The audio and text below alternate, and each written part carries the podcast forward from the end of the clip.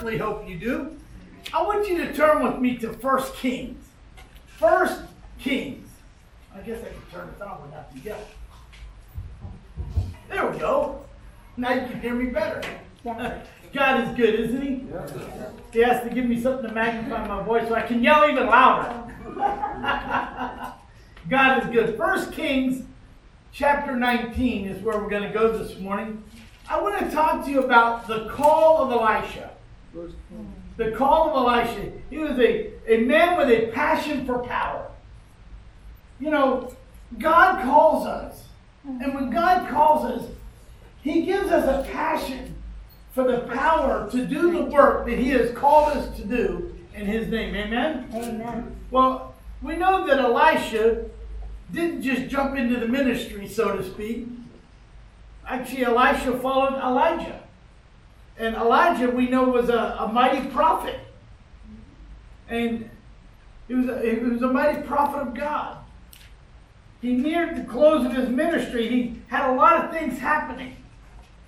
He challenged wicked King Ahab, and he prayed with such power and with such authority, he stopped the rain for 6 months. Now, don't you wish you had that kind of power, that kind of prayer power of authority, that you could just tell Jesus to let it stop raining for 6 months, and it stopped raining? That's some power. That's having faith in the Lord Jesus Christ. He became the second man in space after Enoch. How do you say that, Pastor? Well, because he didn't die. He was taken up. I mean, man, you know, there's only two. Just think when Jesus comes back, when Jesus comes through those clouds and he calls us all home, we're all going to be astronauts. We're all going up without dying first. Amen? I thought about it that way. Hallelujah. You know, we know that's going to happen because the Word of God tells us it's going to happen. The dead in Christ shall rise first, and those who are left, the ones that are alive, are going to be caught up with him in the air. Amen. We're going to be caught together with the Lord. Hallelujah. I'm looking forward to that day. Yeah. Yes. Whew, I'm so looking forward to that day. I'm ready for it to happen. He was so important that he met Moses and Jesus at the Transfiguration. Elijah was commissioned to choose Elisha as his successor. Now, if you're with me at chapter 19, of 1 Kings, go to verse 19. So 1 Kings 19:19. Hey, that might have been a good year, 1919. I don't know what took place. It was right before the Roaring 20s. So if any of you, I don't think any of you were born that early in life, but yeah, you guys had to pass that by probably about 20 years or so, or maybe 30. Some of you 30, some of you 40. You know, like me 50. Who knows? But anyway, 1 Kings 19:19. So he departed thence and found Elisha, the son of Shaphat, who was plowing with 12 yoke of oxen before him. And he with the 12th and Elisha passed by him and cast his mantle upon him. And he left the oxen and ran after Elijah and said, "Let me, I pray thee, kiss my father and my mother, and then I will follow thee." And he said unto him, "Go back again for what I have done for thee."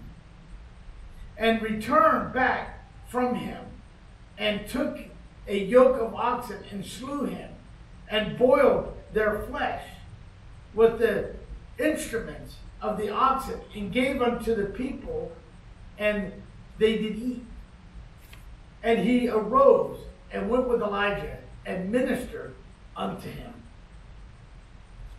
Elisha, plowing a field, doing his work, working on the farm, doing a busy work.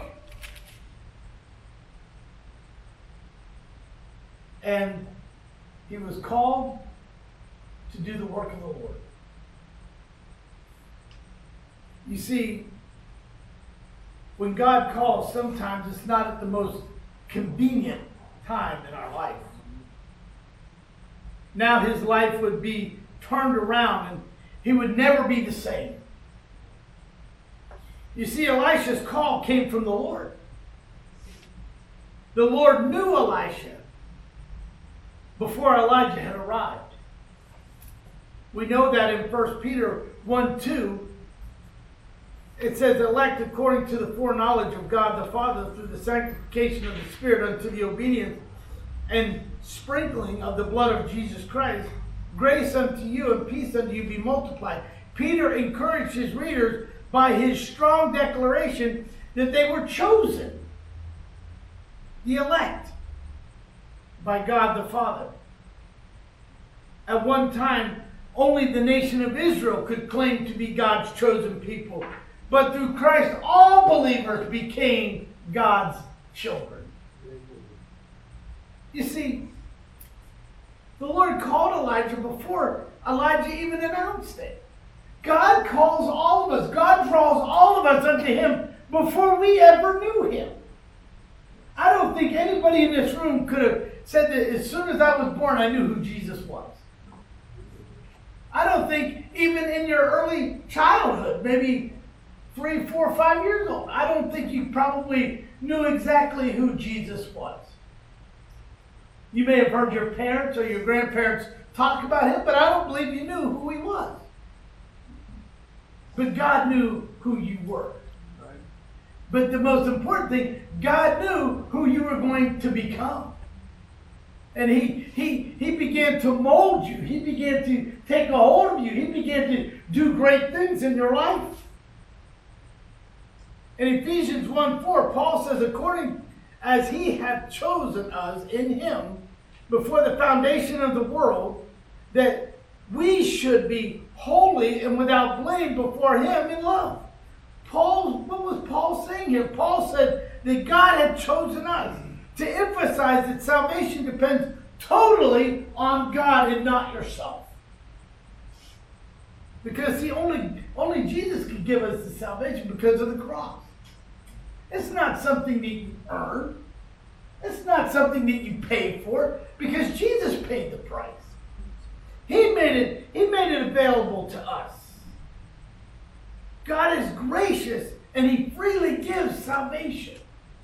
But so many times we think that we aren't good enough and we have to keep working at it. We have to keep trying to make our way, if you will. The Lord used Elijah to tell Elisha of his call. God uses his servants to fulfill his will. There are people walking around about you that God is using to help direct you into the way he wants you to go. Amen. He will use others to fill. And he will fill them with the Holy Spirit. He will confirm in you what he wants you to do. When somebody says, thus saith the Lord, God will confirm that in you.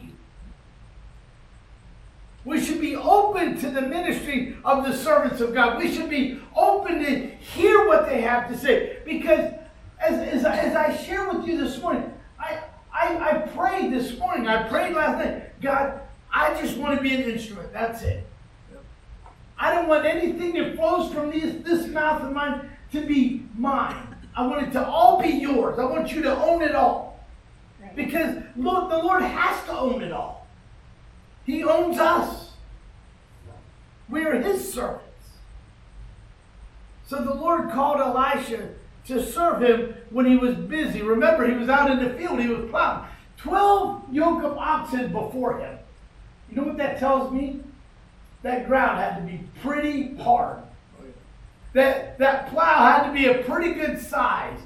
It was going to take 12 yoke of oxen to put the plow down, to toil up the soil, to break it loose. You know what? I thought of that this morning when I was thinking about that. I said, how many yoke of oxen did God have to use to toil you? To stir your heart. To draw you to him. I thought, I don't think there's enough oxen on the earth when he had to use to toil this guy. Yeah. To get him stirred up. Right. To get him to where he needs to be.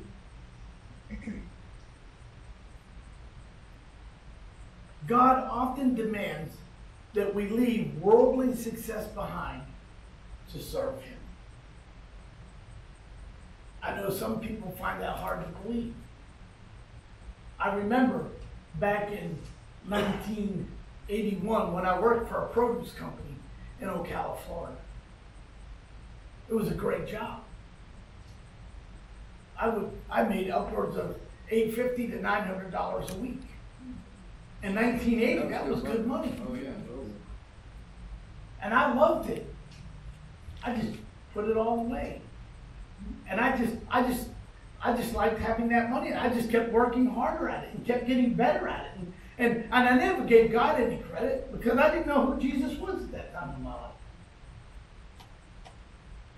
And I was just thinking, man, God is so good. The man was like blessing me in all these ways that I could have all this stuff. But then I met this little lady named Virginia. I just started going to church.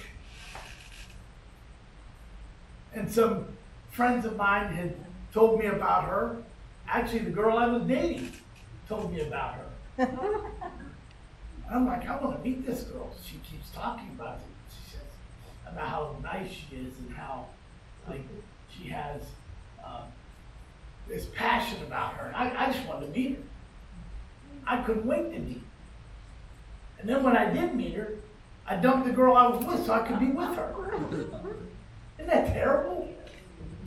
God. But I remember when I met her. And I wanted to take her out, and I wanted to do these things. And so she went with me on one date. We went to McDonald's, and we split a Happy Meal.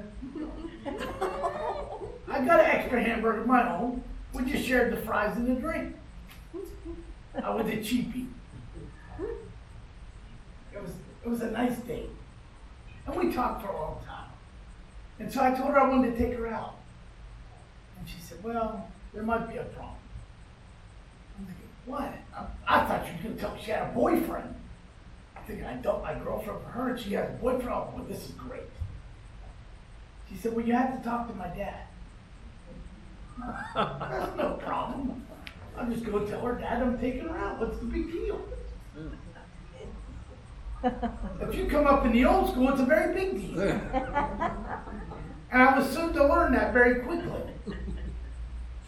And so I remember showing up at her house, and I was going to take her out, and her big brute of a brother showed up at the door. I should have this on camera, but it's already there now. Hey, Nathaniel, how you doing?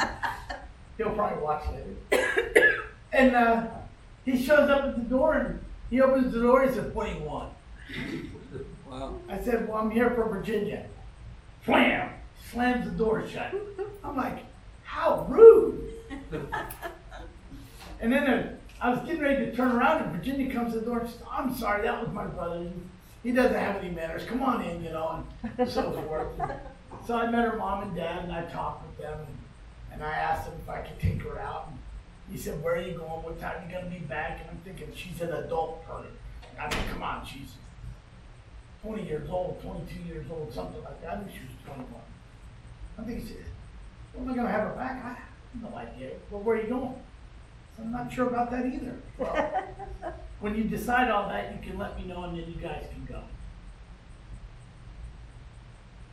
How do you address that? Yeah. Did anybody else to go through that besides me? Way back when? Way back when. Torture, they call it. Virginia and I got married, and I was still working in the produce business. We would take off every weekend and go somewhere different. Finally, Virginia said it was getting old. She said, well, we got to go back to church. I'm like, we can go to church anytime. She said, no, I want to go back to church. I'm like, okay, well, we'll go back to church. So we went back to church, and then she got drawn in. And God began to do a real stir in me. Really began to start speaking to me. See, Virginia was doing something behind my back that I didn't know. Right. She was praying. Yeah, amen. She She was asking the Lord to change me. She wasn't trying to change me. She wasn't doing it. She just prayed. I told her that was not fair. She should have asked for me to be prayed for. If I wanted to be prayed for, she just prayed anyway. Praise God. And then God began to move me into ministry. He began to start talking to my heart about ministry. And I could say, I don't have time to go to school. I don't have time. I have to go to seminary, and it takes time, and it takes money, and I have a full-time job, and I don't have time for all this. And then all of a sudden, out of the blue, the produce business closed up overnight. It's closed. I'm like, what's that all about?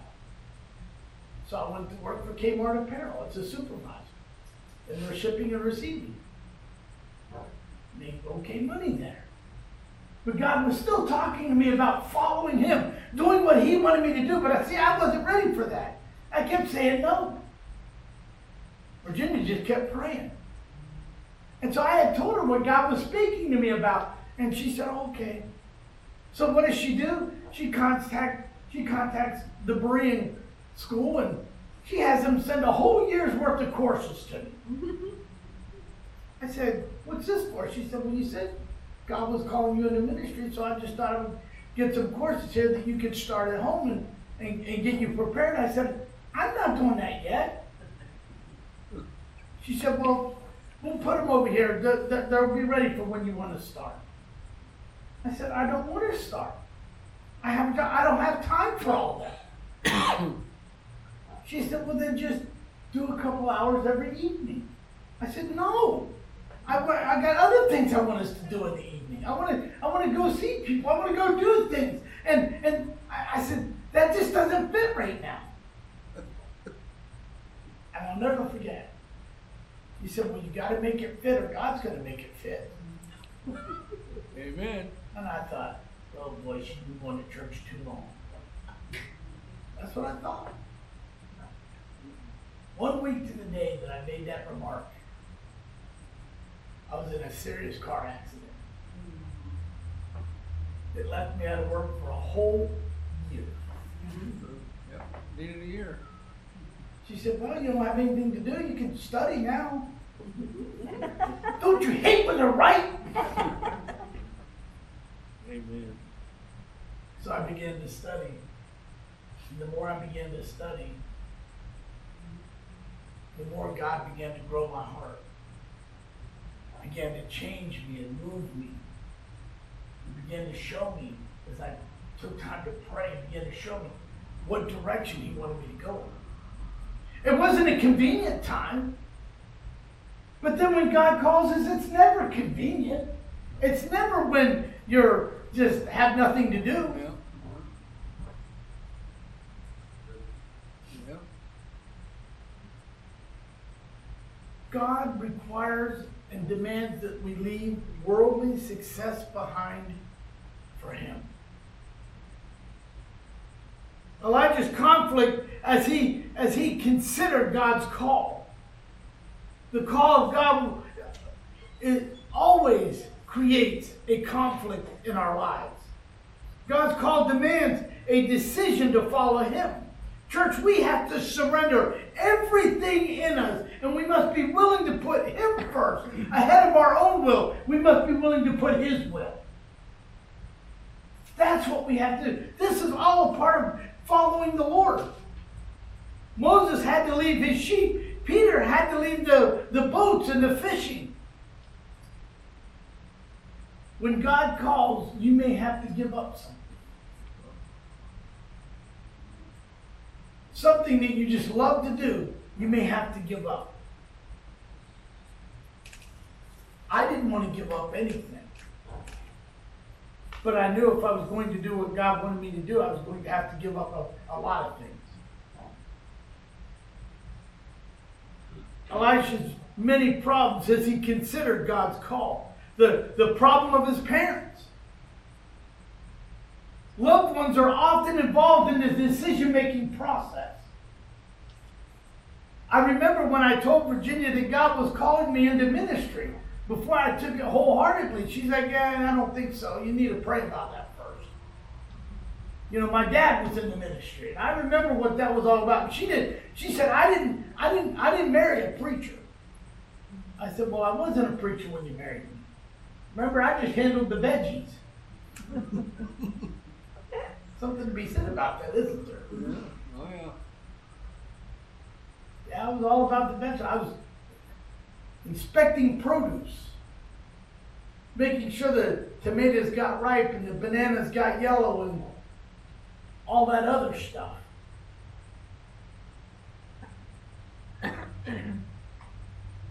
Maybe God called you to be a fruit inspector. Matter of fact, He does call us to be fruit inspectors, doesn't He? Because He says you will know them by their fruits. Not judging, but looking. The problem with his position, who will tend to the farm? Remember, he's out plowing the field. Who's going to take care of the field now? Mom and dad are older. They can't get out here with 12 yoke of oxen and put this big plow to the ground and get moving. You see the problem of his passion for power. He loved that the field was full of hired hands.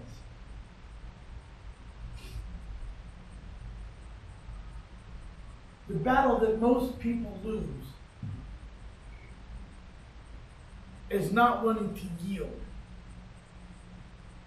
You see, the choice is will we choose worldly things and lose God's best for our life, or will we choose God's things and receive everything best for our life?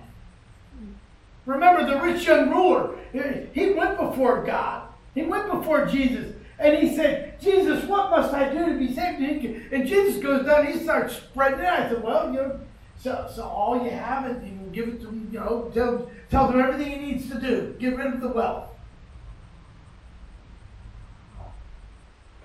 The rich young ruler walked away with his head hung low.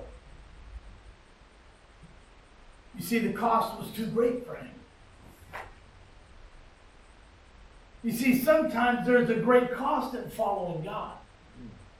It may be family and friends that will turn their backs on you. It may be people that you know in your community that will say, oh, no, they're one of those Jesus freaks. Yeah, they jump over the chairs and their hair flips around and, you know, and tongue talkers, you know, and you know, they just try to slowly but quietly push you to the side.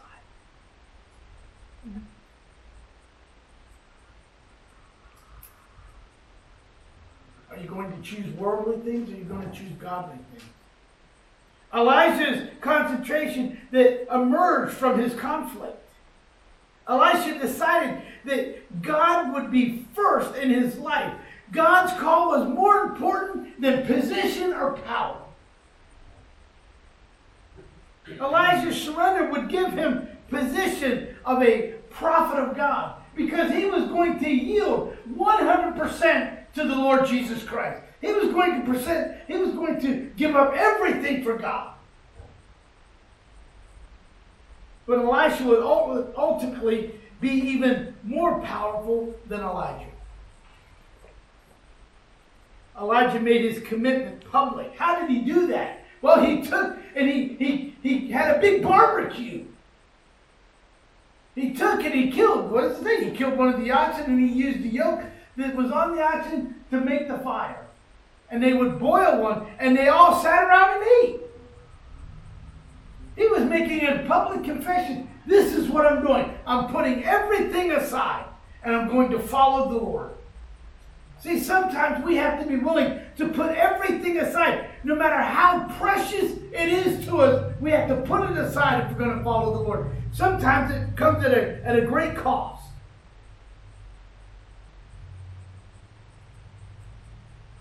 The neighborhood would know there was a new prophet on the block. Because, you see, Elijah, he was going to do everything for God. If I was to ask you this morning, how will you respond to God's call in your life? I'm sure each one of you could give me a small testimony of how God is doing something in your life, or how He's moving in some way in your life. But how are you responding to the call of God? Will you count all things a loss for Christ? Will you publicly declare your surrender to Him? You see, when all of us came to the Lord, we made a public declaration that Jesus is our Savior. Amen.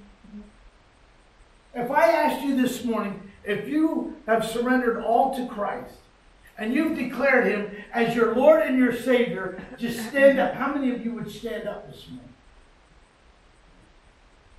How many of us could, let me just say, if you've made a public declaration for Jesus and you've surrendered all to Him, just stand up. Stand up right where you are. If you've made that declaration and you've made that public confession, you say, everything I do from this day forward is for my Lord Jesus. You're saying this morning, no matter what I do, I'm putting Jesus first. And church, that means sometimes we have to make some very difficult decisions.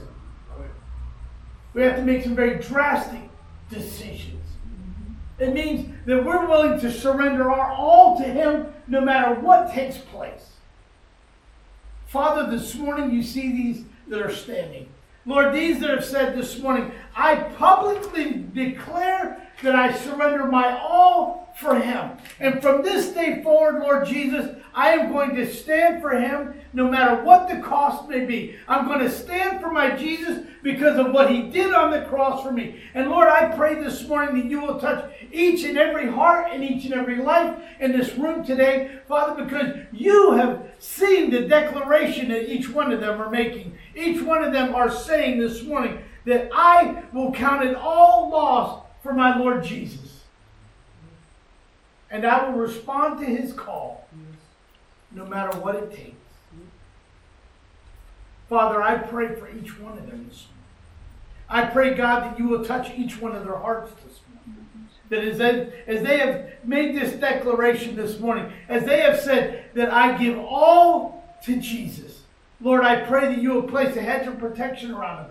But not only that, Lord, I pray that You would begin to draw the hearers in. Father, that they can declare the word of the Lord into the lives of people around them, no matter where it may be, whether it be on the job, whether it be in the community, whether it be in the grocery store, whether it be in their own home. Lord, let them make public confessions of the Lord Jesus Christ and the power that You have for each one of them. Praise. And Lord, we'll give You the glory and the honor and the praise this morning. For this that we ask in Jesus' name. Amen. Amen. Amen. Amen. Father, I pray this morning that You be a lamp unto our feet, a light unto our path. Go before us this day. Lord, as we have surrendered, as we have declared You to be the King of Kings and the Lord of Lords of our lives. Put those in our path, Lord Jesus, that we can witness to this day. In Jesus' name. And all God's children said, amen. Amen and amen. Go in Jesus today. Amen. Door.